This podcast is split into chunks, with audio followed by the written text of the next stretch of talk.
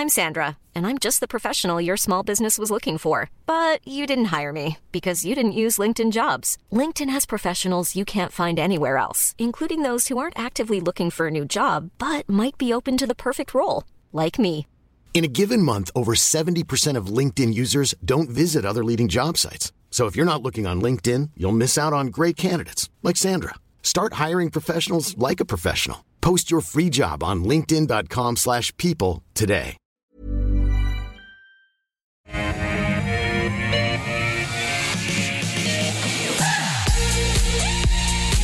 G'day and welcome to the call. 10 stocks picked by you, two experts, one hour. It is Wednesday, the 22nd of November. I'm Andrew Gagan. Good to have you with us. And our two experts on the show for today Michael Wayne from Medallion Financial and Shaun Cartwright from Anadara Asset Management. Welcome to both of you, gentlemen. Um, of course, overnight, where all eyes were on uh, Nvidia uh, on Wall Street. You know, it's the last big major, of course, one of the Magnificent Seven to report. Um, Michael, what, what did you make of uh, that result, and and what do you think that does to overall sentiment uh, on Wall Street? Perhaps whether that's going to flow on this side as well. Um, it's not one that we do hold. We do have clients that have some direct international positions. Nvidia is not one. I only caught the glancing headlines just my reading this morning. It was a, a result that exceeded sort of analyst expectations, but it's been one of these companies that is very, very expensive. Um, and there's a lot of expectation fit into that price. So it needs to really, you know, deliver a knockout blow every time it reports numbers just to keep justifying the market's hope. Um, but look, I, I, think the reporting season in the US hasn't been too bad um, by any means, but we have seen a lot of analysts revising their analyst expectations lower, and that does play into market sentiment somewhat. Michael, unfortunately, I've just been told that you don't have a microphone on. Therefore, probably what you just said has been missed. we'll try and get that sorted. Uh, sorry about that. Right. we'll get that. We'll get that sorted in the interim. Uh, all right. So, Shaun, what, what's your take on what you saw with Nvidia? I mean, Michael was saying that you know it's really got to outperform every time. Yeah. It does. It manages to do that. Um, and of course, it is that story about the Magnificent Seven. Yeah. Uh, do you see that as sustainable, given how well it's done this year? No, um, I, I, don't. I think all the graphics um, chip makers, um, they've really outperformed, and I think they're overvalued on the back of the AI boom because you need the processing power that these chips put out. Um, they did hit a knockout blow, but I don't see it sustainable, and I see a lot of downside from here. Maybe not a lot, but I see downside risk from here, especially when something is as overvalued, in my view, as mm. Nvidia. Um, it is good for sentiment, especially this time of year. Um, everybody keeps talking about a, a, Santa rally and all this sort of stuff, and I think what happens in the US certainly does flow into our market. So. Um, yeah, I, I don't know. I don't know what to make of it. I it's not something we hold or follow. We do observe just because they have so much weight in the indexes. Um, but yeah, I, I, wouldn't be taking too much from it for our market. Yeah, all right. Well, uh, Michael, now you have a mic on. Um, I'm going to get a quick, uh, re- you can reiterate what you yeah. said there, just as you're sort of pretty much concurring with what Shaun oh, said. Oh, yeah, absolutely. Like, it's not one that we hold. We do yeah. pay attention to it just because of the, the headlines that it does grab. This result was decent by, by all accounts, better than the analysts' expectations. And the problem is the market's got very lofty expectations, uh, even more so than the analysts. So it does really need to keep delivering to to justify the lofty valuations that it's on. But it's hard to put new money to work on something that's uh, you know, as expensive and has run as hard as Nvidia. All right, well, that's, uh, that's of course uh, what we're seeing uh, in uh, stateside at the moment. Let's uh, focus locally, and the first five stocks we're going to take a look at. Telix Pharmaceuticals, Audinate, Car Group, XRF Scientific, and Pro Medicus. Our stock of the day is Webjet. It is out with its results posting a first half FY24 revenue of up 39% to uh, 244 million, underlying earnings up 41% and full year earnings expected to be between 180 and 190 million, with the company saying earnings are expected to significantly exceed pre pandemic levels.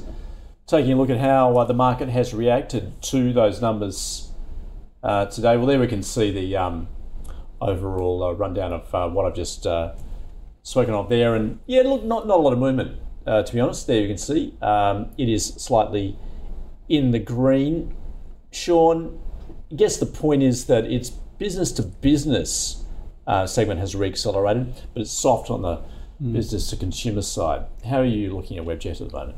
Yeah, um, look, it's not one that we follow, um, but we do keep our tabs on the travel sector in general. Um, I, I think with something like Webjet, I think there is the performance on the market today is reflective of how the market views this thing, which is fully valued. Um, I do agree that uh, travel sentiment, it's where we keep hearing in the media that we're at full capacity. We're having issues between Qantas and the Australian government uh, with allowing additional capacity to come in. And because we are at full capacity, margins are a lot higher than what they normally are for the airlines. I, I think that we're probably going to see additional capacity come in over the next 12, 12 months. And I think the margins will end up being compressed. Um, as far as Webjet, I, I mean, I'd probably sell just because I think there are better opportunities out there. Maybe not in the travel space, but um, yeah, it, it's not something I'd be looking to take a position in. I think I might have last time spoken um, about Flight Centre with you. Is that Yeah, similar it- opinion? Yeah, I have the same view. Yeah. Um, the same view, and I think you raise a really good point. The B2B with Webjet um, and Flight Centre, for that matter, seems Yep. to be okay, but the airlines are doing really well now at attracting the consumers directly, um, especially with all the sales that they're offering, Mm. and they they've gotten really good at their uh, direct-to-consumer marketing. So, So given that given that um, reacceleration in the B two B segment, then what about like corporate jet? Would that be a decent play? um, corporate travel, I should say. Yeah. So again, um, I've got a corporate account with a few of the airlines, and the discounts they offer exceed those that you can get through these large travel providers if you bud if you spend enough on travel. Uh, again, I think the airlines are doing a good enough job at getting a slice of the corporate travel, and I think based on the the sort of discounts that I'm seeing, I, I think it's going to be really hard for Webjet and Flight Centre to continue to win that corporate um, those corporate accounts. All right. Okay. So you got to sell on it. Yeah. Michael, what's your view? We actually hold a very small position in our managed fund in, Webjet. Um, it, we wrote it all the way up, all the way down. We're kind of waiting for today's update to make that decision. And there's nothing really in this to say sell, and there's nothing really in it to say buy either. Um, it's a business really of, of two parts, as you say, the consumer focused part and then the, the WebBeds, which is the more business to business side of things. And it came out of COVID um, in a very strong position. In fact, it continues to win a lot of market share in that corporate space. Um, so look, it's a it's a business that we think has a lot of potential, um, but we are a little bit concerned, obviously, about the, the consumer side of the business if things do continue to slow down on a global standpoint. I think the market might be a little bit disappointed that the dividend wasn't reinstated. And although they came out with very you know, strong guidance in terms of growth numbers, they were actually a bit below a lot of the, the analysts in the market, and that also might be disappointing people a little bit. So it's probably one we'll have a good review of and then make a decision on. Um, but given it's only a small position in the fund, we we've been tempted to hold it just to ride it out. It's not overly expensive by any means. However, there are you know, mounting challenges starting to emerge, definitely in that consumer space. Yep. So happy to go a hold for the moment. Okay. That is uh, Webjet, our um, stock of the day. Actually, just while we're on it, then, um, as well, I asked Sean there, just with the other ones, then. Yeah. I mean, how, how does Webjet place, you know, with the likes of corporate travel and, and Flight Centre? It's it's definitely preferred over Flight Centre. Yeah. Uh, Flight Centre is very much consumer facing still. They have tried to build up their corporate side of the business. They are trying to you know, adjust their business model somewhat away from all that bricks and mortar that they've historically had. Uh, but that's an ongoing process, so we're concerned about that. Corporate travel has been a, a great performer over a long time, but it is again a challenging environment. Post COVID, corporates are you know starting to travel again, but maybe not to the same extent. Um, and it's look, it's a good quality business, but it's not one that we've looked into in recent times. So I'll have to get more up to date on that one. Fair enough. Okay, let's move on to the stocks as picked by you. The first one being uh, picked by Peter at Telix Pharmaceuticals. Uh, it is uh, in the commercial stage of biopharmaceutical company. Look, it's focused on diagnostic and therapeutic products that, particularly using radiation treatment for um, prostate, kidney, brain, cancers and other rare diseases there. And it's well, eleven percent quarter on quarter revenue growth in the past result there in the uh, in the third quarter. Michael, what's your take on Telix? Yeah, look, I mean, there's a lot of people in the market that like this one. Um, it's got a, a, great sort of story playing out. It has reached the commercialization phase of the initial drug that's got to market, that Illuccix um, that you sort of touched upon. Um, the next phase is the release of other treatments um, to the market, and they do have another one. It's got some weird code name at this stage called TLX250CDX, uh, and that has the potential to deliver sales numbers as good as their existing product to the market, if not even better, um, according to management. However, when you look at a lot of the analyst reports on this, the market's not really attributing much value to that at all. But there is potential um, if they do get that commercialized to really boost revenue. Um, again, it's one of these very expensive companies. They've grown their revenue numbers alone by over 820%. It's obviously off a very low base.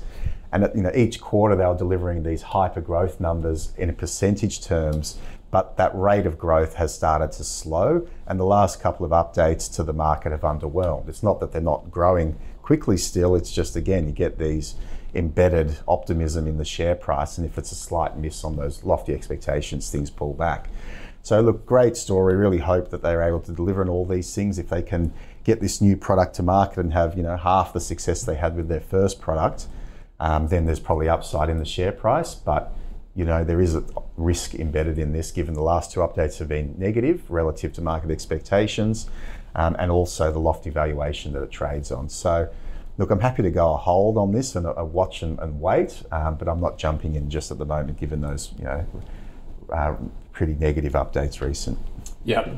All right. Yeah, it does. It's just in that space, isn't it? Sure, it tends to be hit and miss. Yeah. Um, so uh, my um, one of the gents on our investment committee, he used to be a biotech analyst. So we we've had a lot of discussions about this, and biotechs are generally a binary outcome at each mm. phase of development. Um, that compound that Michael mentioned, I won't even pretend that I, I, remember what it was. Um, so it's just entered its phase three trial. For, so for those that aren't aware of how the biotech um, compound development works, it's usually around 12, year, uh, 12 years from go to woe and about a billion or more in, in, um, in costs to get there. So I agree with what Michael was saying. If this phase three uh, trial is successful, it will have a huge impact, but it's also the riskiest part of the, um, of the uh, development program. It's also the most costly because this is where you start dosing human patients, and this is where you start to see whether or not there are adverse effects. And so it can be really difficult to get these compounds through this level. Um, I'm with Michael. If you've been there, it's a hold. Um, I certainly wouldn't be buying at these levels, um, and I wouldn't sell either if you've already got it. Yep. Okay, that's Telix. Let's move on to Audinate. It is the uh, the global provider of uh, digital audio networking uh, technology, um, which um, di- digital audio and visual signals over computer networks. It has, gee, I mean, the, the stock is looking pretty impressive in the game. Certainly, has jumped again just in the past. What is it off the back of its uh, off July of its results? Uh, made another leg up there. Shaun, Audinate is one uh, that has been one of those market darlings. Um, do you like it? Um, I think it's okay. So I think it's fully valued at these levels. Um, so uh, I don't know. It's probably a couple of months ago they leased, they released their first cloud-based um, product. So with this SaaS type revenue, this is where the market I think um, really started to come in and buy strong. Uh, there it is, July and August. Because the revenue that comes with these SaaS uh, type models, it comes off a very low cost base and really high margin.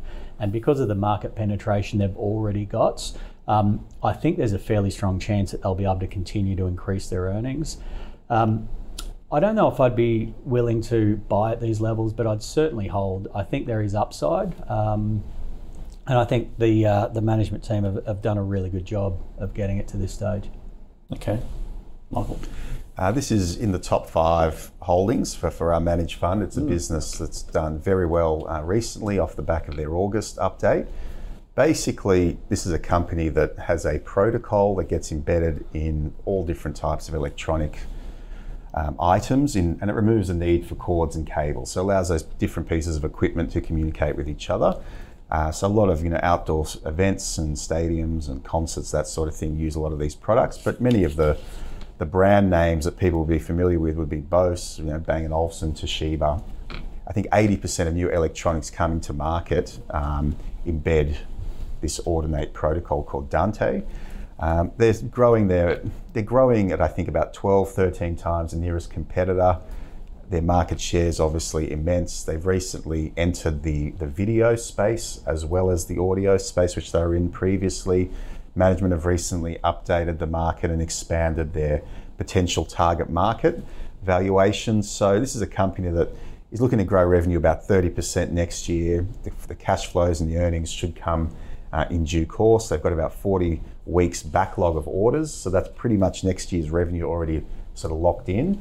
Um, so we think there's a bit of momentum in the share price, and after consolidating for a couple of years and, and managing that COVID period quite well, they've come out the other side, overcome some of those supply chain shortages, and with a couple of more decent updates, we can see this one pushing onwards and upwards. So happy to go a buy uh, on this at the moment. Yeah. Okay. So as you say, what, are your top five holdings then? Oh, you have to invest in the fund.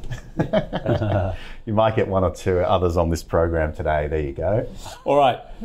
Oh, well, yeah, okay, you're throwing a clue out there. Uh, I'll, I'll keep a note of that. Okay, that's uh, that's Audinate. Let's get into the third stock. It is Car Group, formerly known as carsales.com.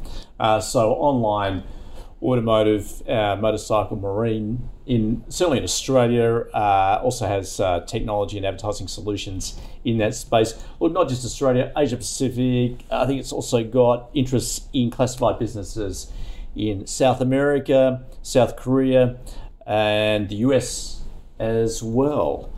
Uh, okay, so Michael, what are your thoughts on Car Group? Car Group is close to the top five holdings in the fund. Someone's stolen our, our portfolio today in the list here. Um, no, the car sales we think is a, very high quality business. It often people know it because of the online classifieds website in Australia, but they've got a large presence in North America, some of the Latin American countries as well, where they've been doing very well and making some good headway in those markets. Um, again, you look at those key metrics such as revenue growth, um, EBITDA growth, profit growth, dividend growth, all you know well and truly at 30% and above. Um, we're starting to see in Australia the, the, volumes for used cars really start to pick up again. Uh, prices have come down, used cars have gone up. The dealer market's been very, very strong for it.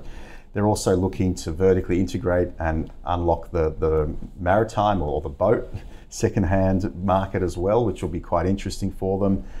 Um, there's still, you know, long-term growth opportunities for what they call their Trader Interactive platform.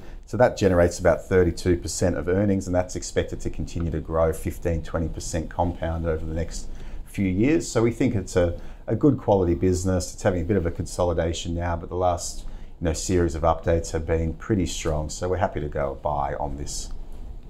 Of course you would. Yes, it's a core right. okay, uh, Shaun. um, yeah, I, I, wish it was a top five holding in our portfolio. it's um, it's done exceptionally well and it's out, outperformed our expectations. We looked at this stock um, probably 18 months ago. Um, I know a bit longer when they were just getting into Chile um, and and making their move into the Americas. Um, again, I agree with everything that Michael. So so sorry, why? What put you off then at that point? Um, I just thought they'd face more difficulty penetrating the Americas. I, I, didn't think they'd be as successful as they have been. And I think with the opportunity they've got now with their footprint in um, in Southeast Asia, South America, um, North America, uh, and Australia, the opportunities with the advertising space, uh, insurance, um, I think the insurance space is a really, really big opportunity for them, especially as they start branching out into the boats, uh, the marine sector. Um, really well run business, solid year on year growth. Um, I'd be happy to go with the buy on this as well right now. I, I, still see a lot of upside, and I think they'll continue to meet or exceed expectations. Mm. Okay, all right, we've got a double buy then for Car, well, I was going to say car sales, but now Car Group, uh, ticker code CAR. So that's one for the investment committee to consider. Our fourth stock is XRF Scientific. Uh, it manufactures, markets um, precious metal products uh, using what's chemical and instruments for analytical, particularly in the mining sector. There, essentially, um, operations here, also in Europe and North America. Shaun, what can you tell us about XRF?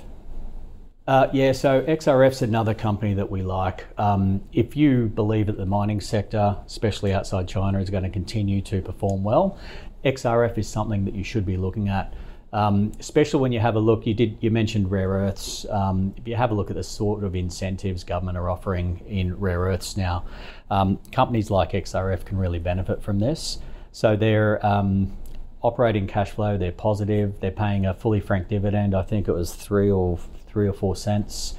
Um, if you believe that the mining sector will continue to boom in Australia, um, Europe, and America, then this is something you should look at because what they've got, their technology is really, really good. Um, and do you? Uh, yes, I do.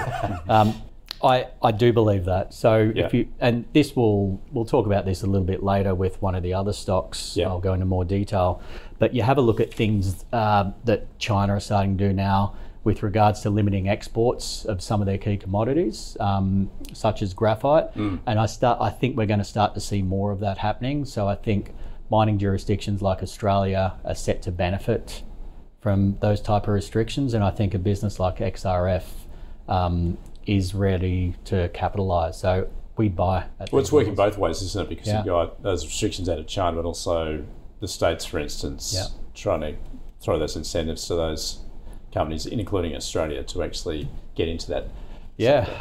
yeah. Well, when um, when Sleepy Joe uh, announced an increase in their bonuses, so did Albo. Albo thought he'd give away some more cash, and yep. so he doubled, I think, the rare earth benefits to Australian miners. So um, XRF will benefit from this. And I, I, think there's going to be plenty more upside. And as we continue to get closer to missing these net zero 30 targets, I think there are going to be bigger and bigger incentives that will help the mining industry.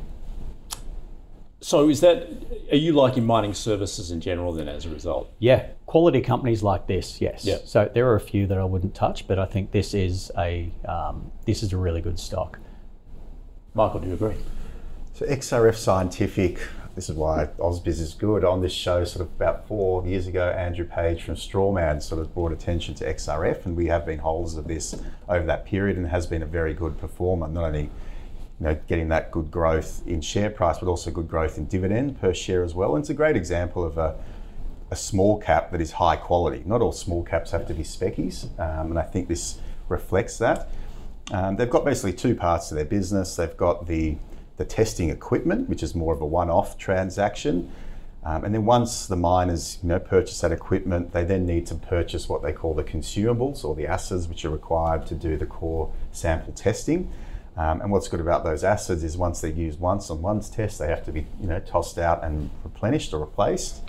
Uh, and that gets the sort of good recurring nature um, of revenue coming through. So we think it's a very good quality business. It has pulled back a long way from its highs, um, but the thematic still looks very, very good. They've just released a new um, testing kit to the market as well, and the take up of sales has been very strong.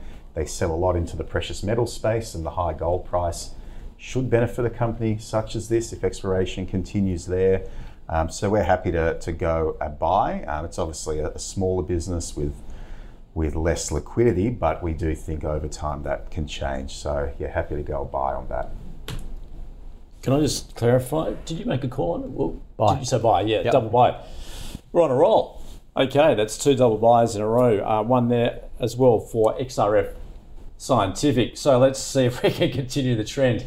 Our fifth stock is Pro Medicus, uh, picked by Gabby. It is a developer and supplier of uh, healthcare imaging software, uh, certainly servicing the hospitals and diagnostic uh, imaging groups, uh, both here North America, Europe. It's got extensive footprints. Uh, interestingly, though, just yesterday, the founders, Anthony Hall and Sam Hupert, uh, sold some 2 million shares, valued at 176 million on the market, um, taking just a bit of profit there.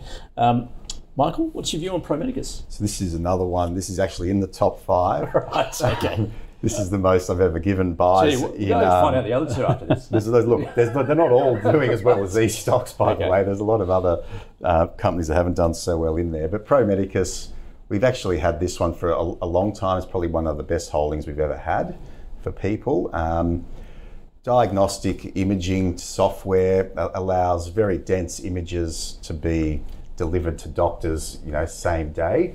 Whereas in the past, you know, you'd have to wait or have supercomputers to really process a lot of these things. They've done very well in the US in targeting the the university um, aligned hospitals, which tend to have bigger budgets, and they picked off a lot of those initially. But obviously, once you've picked off a lot of low hanging fruit, um, it becomes harder and harder to keep growing if you're just focusing on that particular market alone. They have slowly started to, to make the jump into sort of more standard, uh, typical hospitals, and one of their recent contracts was enormous. Um, normally, the contracts are sort of seven, eight, ten million dollars.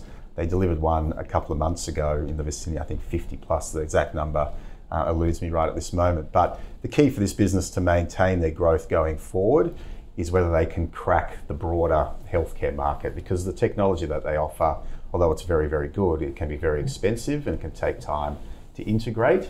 This company is extremely expensive. It has always screamed to be very expensive, but they have made the progression, you know, from a from a sort of research and development type company. They have made that transition to being not only profitable but paying consistent growing dividends. So there's a lot to like about the company, although we do acknowledge it is very expensive. And for that reason, we wouldn't have it as a buy right now. It's more of a hold.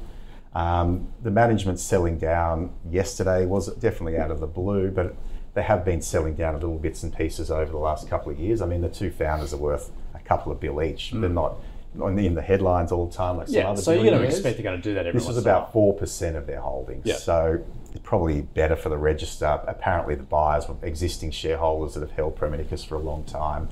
So yeah, look, it's a business that we like. Although given the, the lofty valuation and how far it's run recently, we would have it as a hold rather than a buy.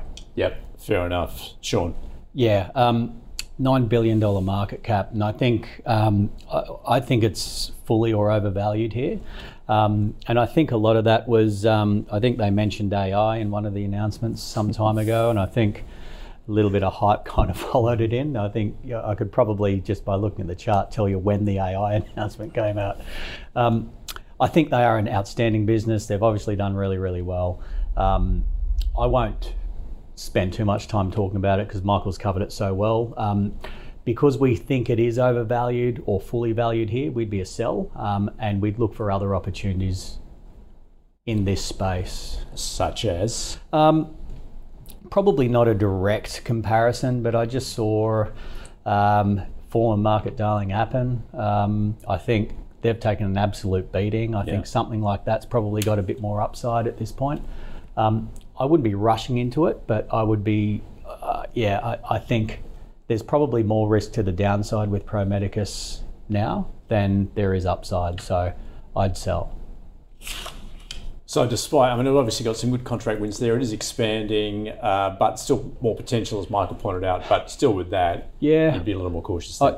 I think the market's already priced that in. Right. Um, and I think the AI thing, I think it just became a little overinflated and, you know, hype kind of took over. yeah, I'm sort of surprised more companies don't mention AI actually because Well- they've all received a boost. Well, the ASX are going to crack down on all that sort of stuff, right? They started they started doing it with um, with companies that mention lithium, and if you mention lithium now as an explorer, you've got to put in a JORC table. So the ASX are really all over this sort of stuff. If you start throwing out keywords to try Yeah. to get some attention, so I think companies have to be really careful about the sort of things they put in their announcements. All right, you just need AI to find lithium for you, yeah? Oh, geez, wouldn't that be good?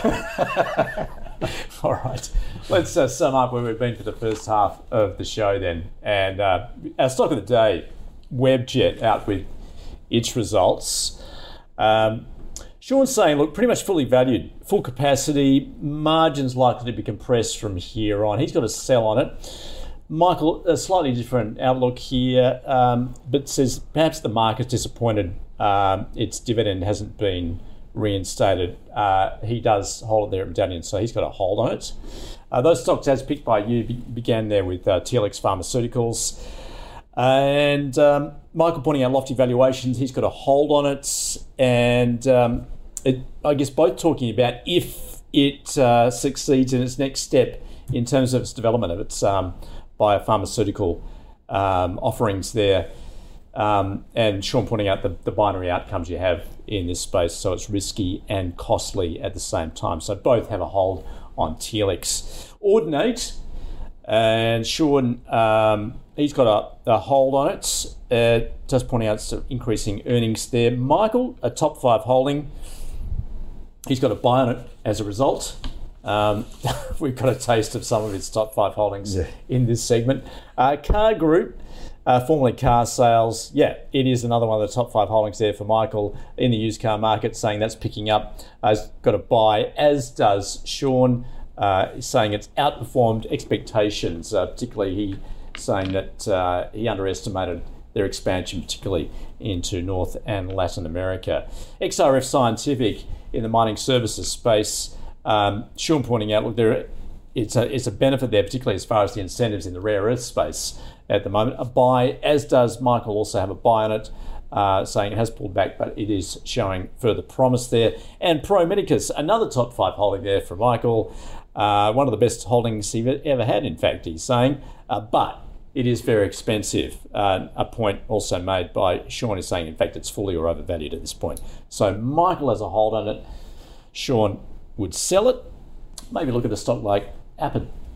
All right, let's uh, sum up where uh, we're at just as far as our portfolio that we're tracking is concerned. Uh, it is picked by our investment committee. The latest episode of that is live for you to watch at ausbiz.com. So checking in on the update going into this month in November, 1% was trimmed from MA Financial and added to Challenger.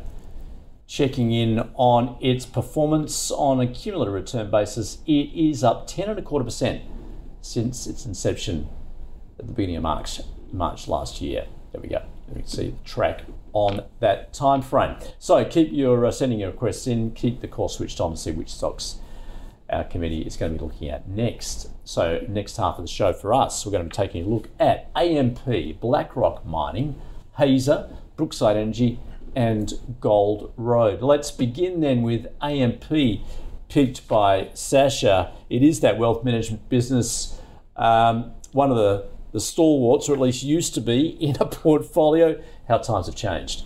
Um, and uh, just recently, in fact, investors uh, selling uh, as it uh, announced plans to open a digital bank for, uh, for small business. And also, management warning that margin pressures were expected to continue there. Michael, you take a look at the, uh, the share price it has been a tale of woe. Yeah, it's hard to get too excited about AMP and has been for a long time. I mean, there are probably some turnarounds merchants out there or, or bottom feeders that might see some value, but I, I certainly can't. Um, it's a business that's been hemorrhaging fund outflows. The, the, problems have been well documented since the Royal Commission. Um, however, the problems were really there previous to that anyway, in terms of um, from an operational standpoint.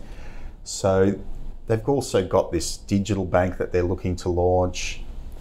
In some sense, I think it's a, a source of funding for their banking operations. As it stands, they don't have much cash at all in low interest, sort of everyday transaction accounts, which means that their cost of deposits tend to be a lot higher, therefore, cost of funding is a lot higher. Um, obviously setting up the digital bank is going to cost them a lot of capex and, and, a lot of money, which is questionable as to sort of how efficient they're going to be with that money and, and how successful the end product is going to be. That's obviously an uncertain unknown. Um, so for mine, I have to go a sell on AMP. Um, I still think the financial planning network is fairly challenged. A lot of people are moving to independence. Uh, and it's going to be an ongoing sort of struggle for AMP. That's my belief. So for that, that reason, yeah, stick with a sell. Are you liking any businesses in that space at the moment? Um, one in the funds management space, and look, all fund managers have been absolutely pummeled mm. um, over in recent years, and it's understandable. If, if, equity markets are challenged, then FUMs tend to come under pressure. Um, but GQG is a fund manager trading at about 10 times earnings, um, you know, based on the trailing dividend, paying a dividend yield of about 10%. So that's at the bottom end of its trading range. They're growing their funds under management rapidly. Um, their performance of their funds has been good, so that's probably the only one in that sort of wealth management, funds management space that we hold at the moment. Um, we do like insurers. Um, I'll throw one out there. QBE is one that we hold and that we like, and we also don't mind the insurance brokers, um, AUB and SDF. Uh, we only hold SDF at the moment, but we're looking into AUB as well. Yeah. Okay. Oh, you're giving us a, a few to Yeah, go on there. a few, a few names there. Yeah. All right. Shaun. Um, so these will be top 10. No, that's, that's it's 30 stocks, 33 stocks in the portfolio. Getting So ahead of take your ourselves. pick. All right. Um, look, I agree with everything Michael said. The financial planning and wealth management space is really, really tough. And I, I, I think that legislation that came in that gave AFCA all of these powers has made it really, really tough for these businesses. AMP have been selling off little bits and pieces as they go as well. Um, and if you have a look, I think at this price, I think it's yielding about 6%, but that's almost certainly going to come off. Um, it is a challenged business. I don't see this being a turnaround story at all. If you want to be invested in a bank, which is where I think AMP are trying to get back to, um, I, I think there are better picks out there um, with more consistent or reliable dividends. Um, we're a sell with AMP. Uh, we'd, if you had it, we'd run for the hills and Run for the hills. else. Yeah, I Um, see a lot more downside from here. Is it in mortal danger? Do you think? Could Um, it could it be eaten up and spat out? No, I don't think so. I, I think uh, Michael touched on they've still got the insurance component and things like that that are, are good earning items, and I think just the sheer scale of the wealth management business will will keep them going. Um, I I just see troubled waters ahead for the uh, financial planning, especially the retail financial planning network as it is. Um, AMP came under a lot of fire through the Royal Commission, and I don't think that um, I don't think that's really worn off. And like Michael said, there's a lot of independence. A lot of former AMP financial planners have broken out, and they're now sitting under other licensees or have set up their own shops. Um, and I think that will add some further pressure to AMP. So a similar question then uh, to Mike. What um, are there any fund managers that you would be I- willing to look at at the moment? No, not really. I'd rather say just put your money into my fund.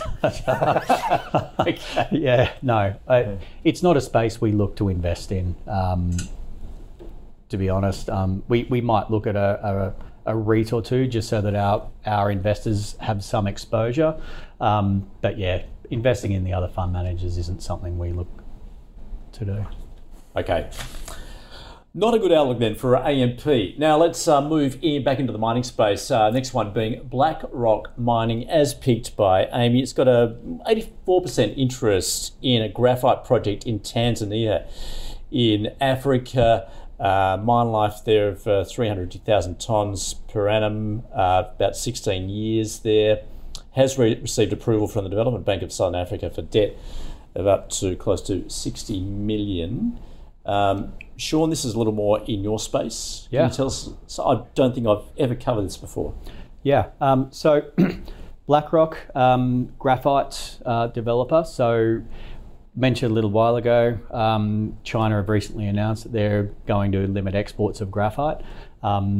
We saw this little jump up uh, mid October back when that happened. So a lot of investors are starting to look um, a little wider now because China are the biggest developer and exporter of graphite.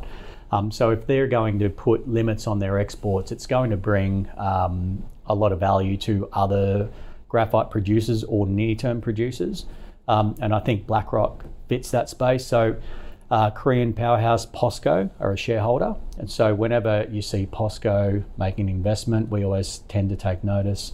Um, graphite, as most people would be aware, it's an essential part of a battery at the moment until uh, a different technology comes through. Graphite is going to be in demand. Um, Black Rock is something we like, especially at these values. I think it's got about $120 million market cap, give or take. And we see a lot of upside for here, especially as the world looks for new sources of graphite. Um, we're a buy. Any geopolitical, I mean, sort of, um, yeah, challenges there, the risk Yeah. of being in, in Tanzania? Yeah, so one of the things that we do look at in our portfolio is political risk. Yeah. And some of the African countries we wouldn't go near. Tanzania, I, I think I think if it was any other element, we probably wouldn't be comfortable with it. But they've also got a South Australian um, graphite project, so um, we like it for that. We're comfortable with Tanzania um, with this with respect to this project, and it wouldn't stop us from putting a buy on it. How, how extensively would they have in South Australia? Um, not yet, nothing compared to the size of the Tanzanian project, but it's Yeah. got the potential to have a really, really big deposit. And I think that's where we see significant upside for this company. And are there any other local companies in the graphite space that you're taking a look at? We'll mention one next. Okay, there's another tease. Um, Michael. Um, it wasn't one that I was too familiar with, but I have been sort of following that graphite story with what's been playing out in China, and, and China's essentially said that for for national security interests, they're going to be constraining supply. Um, you're going to need to get some approval from government if you want to export out of the country, and, and that's you know created a lot more positivity in the space after it was struggling there for for six, 12 months or so. They've got this very large asset um, in Tanzania. Essentially needs funding for it to be brought to market. Um, obviously, POSCO is one source of funding. The, the Southern African Bank is another source of funding, but there's probably going to need to be a third, and that being equity holders at some stage, maybe sort of in the, the beginning of next year. But it's a, a very promising asset, and that's always attractive. Um, but you always got to understand there are definitely risks associated with getting this asset you know, delivered on time, on budget, and then once they are eventually producing, making sure that the graphite price is going to be, you know, reasonably high at that time. And all those things are kind of a bit unknown, but they've got as good a potential as any um, in this country. Another interesting one's Renascor um, as well. That's a South Australian-based graphite company. But again, it's a fairly small, um, you know, startup type company, but yeah, I mean, it's an interesting space, but it does always concern us a little bit when China's behaviour, one way or another, can have so much of an impact on the market because it's difficult to ever get a, a gauge on what they're going to do next. But um, I'm happy to go hold on this uh, with it, with it obviously understanding the, the risky nature of it. Yep. Okay. All right, that's Black Rock Mining. So to the next stock, which um, well, Shaun has teased us with. So uh, Shaun, I might, actually go back to you then. Start with this one. Um, it is Hazer, a uh, what's clean tech company uh, looking at the commercialization of its what Hazer process. You had to talk about this. So low carbon emission hydrogen and graphite production. Um, why are you liking this? Tell us also about this, what the Hazer process. What is that exactly? Yeah. Um, so Hazer, we we hold it, so it's one of our my biggest personal positions as well as a position in our fund and a lot of our clients. It's a story we've been following now and have been invested in for about four years. Um, I recently took a couple of investors as well as our investment committee over to Perth to have a look at their commercial demonstration plant, which uh, was announced yesterday that they'd completed it. So um, the Hazer process, it's um, it's a process that uses methane as a feedstock and produces carbon negative hydrogen, and the byproduct is 99.9% pure graphite. So they capture the carbon in the form of graphite. Um, we saw on that chart that you just had up um, that it raced up to about $1.80 a year or so ago. And then one of the reasons that it got sold off was there was a bespoke piece of equipment, um, the heat exchanger, and it failed twice. And so the market saw the delays that there were going to be in being able to turn on the commercial demonstration plant. The stock got sold off. So about a month ago, the company announced that they had successfully tested the heat exchanger, which has now been installed. And yesterday's announcement signified that the commercial demonstration plan is now complete.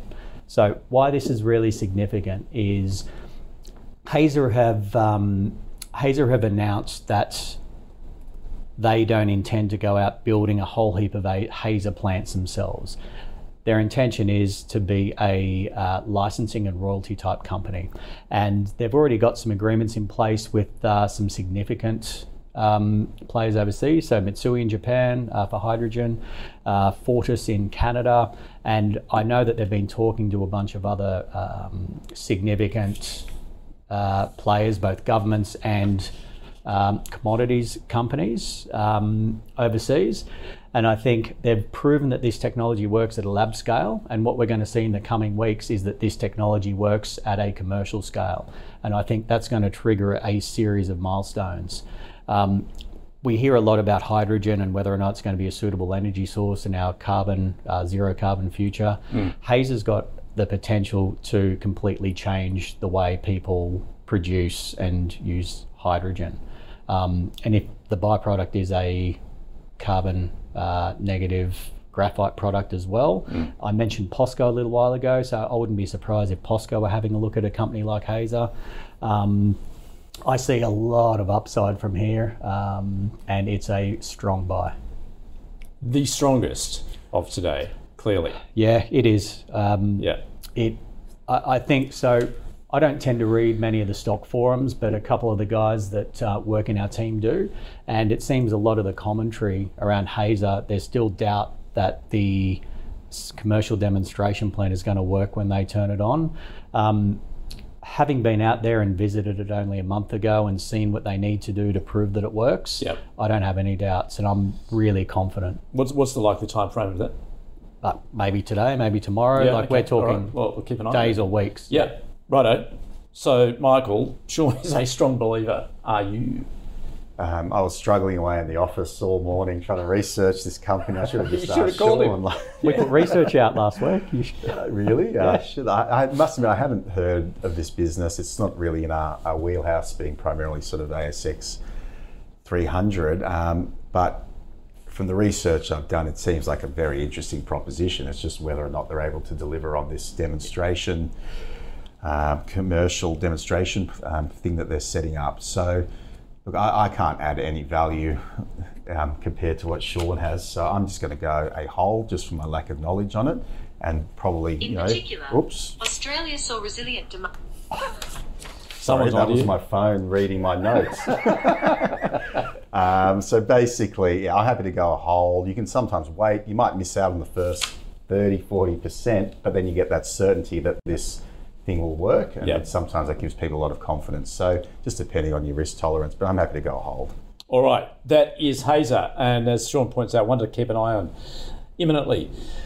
Let's move on to Brookside Energy. Perhaps a different story here. It is uh, exploration, production, and appraisal of oil and gas projects, uh, looking to ensure sustainable growth. Look, you only have to look at the stock, very thinly traded.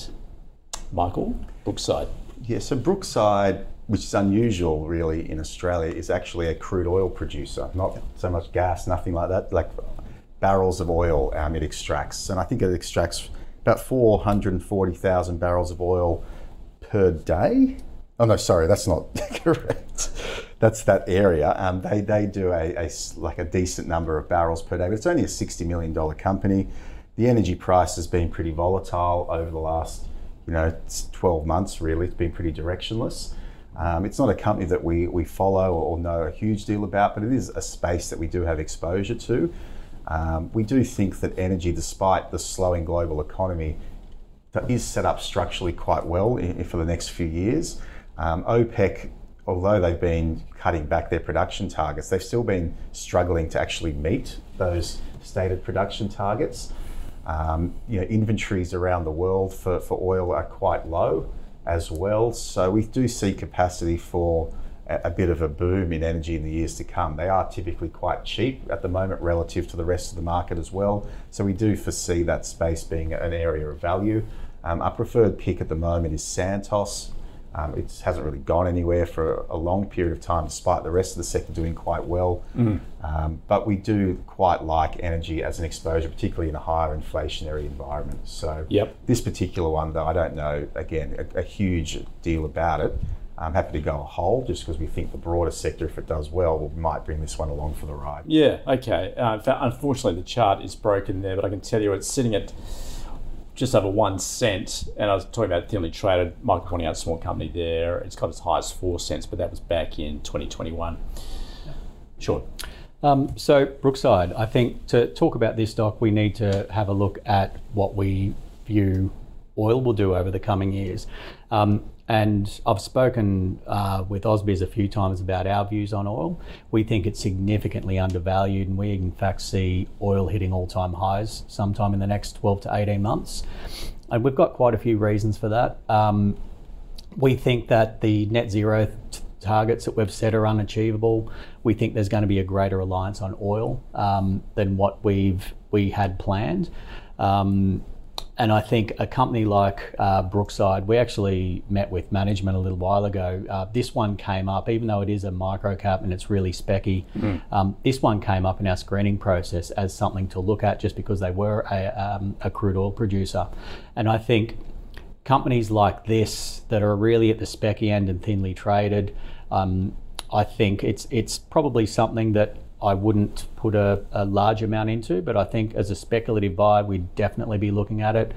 We see strong upside here um, when the when and if we're right about oil going through 130, 140 bucks a barrel. We think it's the companies like these that will cop a bid and have the potential to outperform. Well, we'll have another clue this weekend when OPEC Plus meets with expectations. Yeah. They may well be extending those supply cuts. Uh, so yeah. interesting to see what goes beyond that. And like Brookside, if you remove the cash from its balance sheet, it trades on one times earnings. Yes, it's nuts. So like that just shows some of the valuations that are out there, and that's why we think. You know, it's a decent area to be in, even if the energy price doesn't take off, which yep. we think it potentially will. Um, they can still you know, spit out some pretty decent numbers at today's oil price. Yeah. All right, let's round out the show in the gold space. Uh, gold Road, uh, mid-tier Aussie uh, producer and explorer, has its Gruyere mine in uh, the goldfields of WA. Um, had a really impressive quarter last, and I see that nine out of fourteen analysts are rating it as a strong buy. So, Shaun, do you agree? Um, yeah, I do. Again. Um, like Brookside, I think you have to have a view on gold here. And gold, in our opinion, it, it's behaved irrationally, I think, in a high interest rate environment. You would expect something like gold to have come off. Um, but you look at the price of gold and it's been kind of nudging on those highs. So when we inevitably start to see interest rates come off, we think gold has got the potential to hit some all time highs over the next year. Um, with uh, Newmont taking Newcrest out um, recently, uh, we actually advised any clients that were holding Newcrest to sell and look for other opportunities. And I think anything in the West Australian gold producing space is a good place to be in. Um, our pick in this space is probably Northern Star because that's now the biggest gold uh, producer in Australia. Mm-hmm. But I think mid tier companies like Gold Road, I think they've got the potential to outperform the bigger players. So yeah, we'd, we'd be comfortable buying Gold Road here. Yeah, and of course, gold overnight hitting that uh, $2,000 mark. Uh, so interesting to see where it goes from here. Michael. Yeah, so Gold Road, they own a 50% stake in this very large deposit in WA, and it's one of the not only the largest but also most cost efficient. Um, their recent production update was was very good. The production numbers were sort of 5 10% above most analysts, whilst their costs were a lot lower than the analysts were expecting as well, which is sort of the, the perfect outcome for them, at least for that last quarter. Um, you've had a lot of investment banks and a lot of analysts come out and start revising higher their gold forecasts for, for the next couple of years. Um, and this particular gold company sort of fits in the wheelhouse for what we look for when looking to invest in gold companies. It is Australian based, which we always like. A lot of their costs are incurred in Aussie dollars and they often sell the gold in US dollars. And the Aussie dollar gold price has been doing very well off the back of a falling Aussie dollar. That's obviously recovered or bounced a little bit in recent days, but generally speaking, it's been very favourable for a lot of these businesses. Um, they do have a, a, number of exploration projects dotted around the country, a couple in WA, I think and one or two in Queensland as well. So they do have some decent projects in the pipeline, and eventually they're going to need to deliver on one of those other projects because the mine life um, extends on this particular project out to about 2030. I think they're trying to get it up to 2032. Um, but nevertheless, you know, decent business. I'm happy to go a buy on this. Um, if you want some gold exposure in your portfolio, we've had Northern Star in the past. Um, we've had Evolution Mining. At, we'll have Evolution Mining at the moment. Um, we don't, you know, we don't feel as though you have to hold gold in the portfolio. We don't always hold gold in the portfolio, but we think at the moment probably makes sense to have a little bit uh, put in there, just given the geopolitical setup that we're seeing at the moment, um, and the prospects for recessions in the US and other parts of the world as well. So, you're happy to have a buy on Gold Road. All right, we finish with a double buy, another one for the investment committee to consider. All right, so let's sum up the second half of the show. Uh, we began there with AMP. Yeah, not a lot of joy in this stock. Uh, certainly, if you've been holding it for all these years, it's now at all time lows. In fact, uh, as Michael points out, just continues to hemorrhage. And um, so he's got a, a sell on it. Uh, in that space, if we was looking, particularly fund manager, GQG is the play. Also doesn't mind some of the insurers, including QBE and AUB. Um, Shaun pointing out, look, it is not a turnaround stock, so don't get caught there. Uh, in fact, what was your you're saying run for the hills, didn't you? Yeah. Um, yeah. So it's a double sell there for AMP. Uh, Black Rock Mining. Uh, it is in graphite. Now, Shaun likes this, um, particularly graphite and the story that's playing out, given that uh, China is looking to limit its exports of graphite. He's got a buy on it. Um, and uh, Michael also pointing out it's uh, looking very promising, but there are risks attached to it. Uh, he's got a hold on it. Also, he's liking this sp- uh, space. Uh, uh, is saying that's yeah. promising as well. the Australian company in that space. Uh, Hazer, still with that graphite theme in terms of development there, production technology. Shaun holds it. is is a very strong buy from Shaun. Um, the commercial demonstration plant is complete. What they've just well, it could be days away from actually um, putting the uh, the sealer on that. Uh, so he said one to watch out for there. Um, Michael pointing out, look, it does sound impressive. He's not overly familiar with it. Uh, the question is, can they deliver? He's going to put a hold on it as a result. Brookside Energy, both uh, our experts pointing out that oil looking very undervalued at this uh, at this point. Uh, and um, Michael pointing out that it looks to be set up well. His preferred pick would be Santos, but he's got a hold on Brookside. Uh, Shaun, he's got a spicky buy on it, and um, he thinks that uh, oil is potentially heading to all-time highs. And finally, there in the gold space, uh, yeah, the price of gold, US dollars, uh, breaching that two thousand dollar mark overnight, and Shaun saying, look, it probably his pick is Northern Star, you know, one of the biggest producers there now that uh, Newcrest has gone. Uh, but mid tier uh, gold companies such as uh, Gold Road perhaps have greater potential here. So he's got a buy on it, as does Michael, pointing out the low cost there, but he also likes the likes of Northern Star and Evolution. All right, that is the show for today. Thanks to our guest, Michael. Thanks for joining us from Medallion. Thanks for having me. You gave us a good glimpse of your portfolio at the same my time. My most optimistic first five stocks ever on the call. And I've been on here a fair bit now, so All right, a lot. You, you, let your phone go, so that's why how we get some insight into exactly what you're holding there. And Shaun Cartwright from Anadara Asset Management. Thank you. Thanks for that, particularly pointers in regards to graphite, one to watch out for. Or like any stock you'd like us to cover, you can go to ausbiz.co forward slash call picks or you can tweet us at AusbizTV. Stay with us, the Pulse is up next.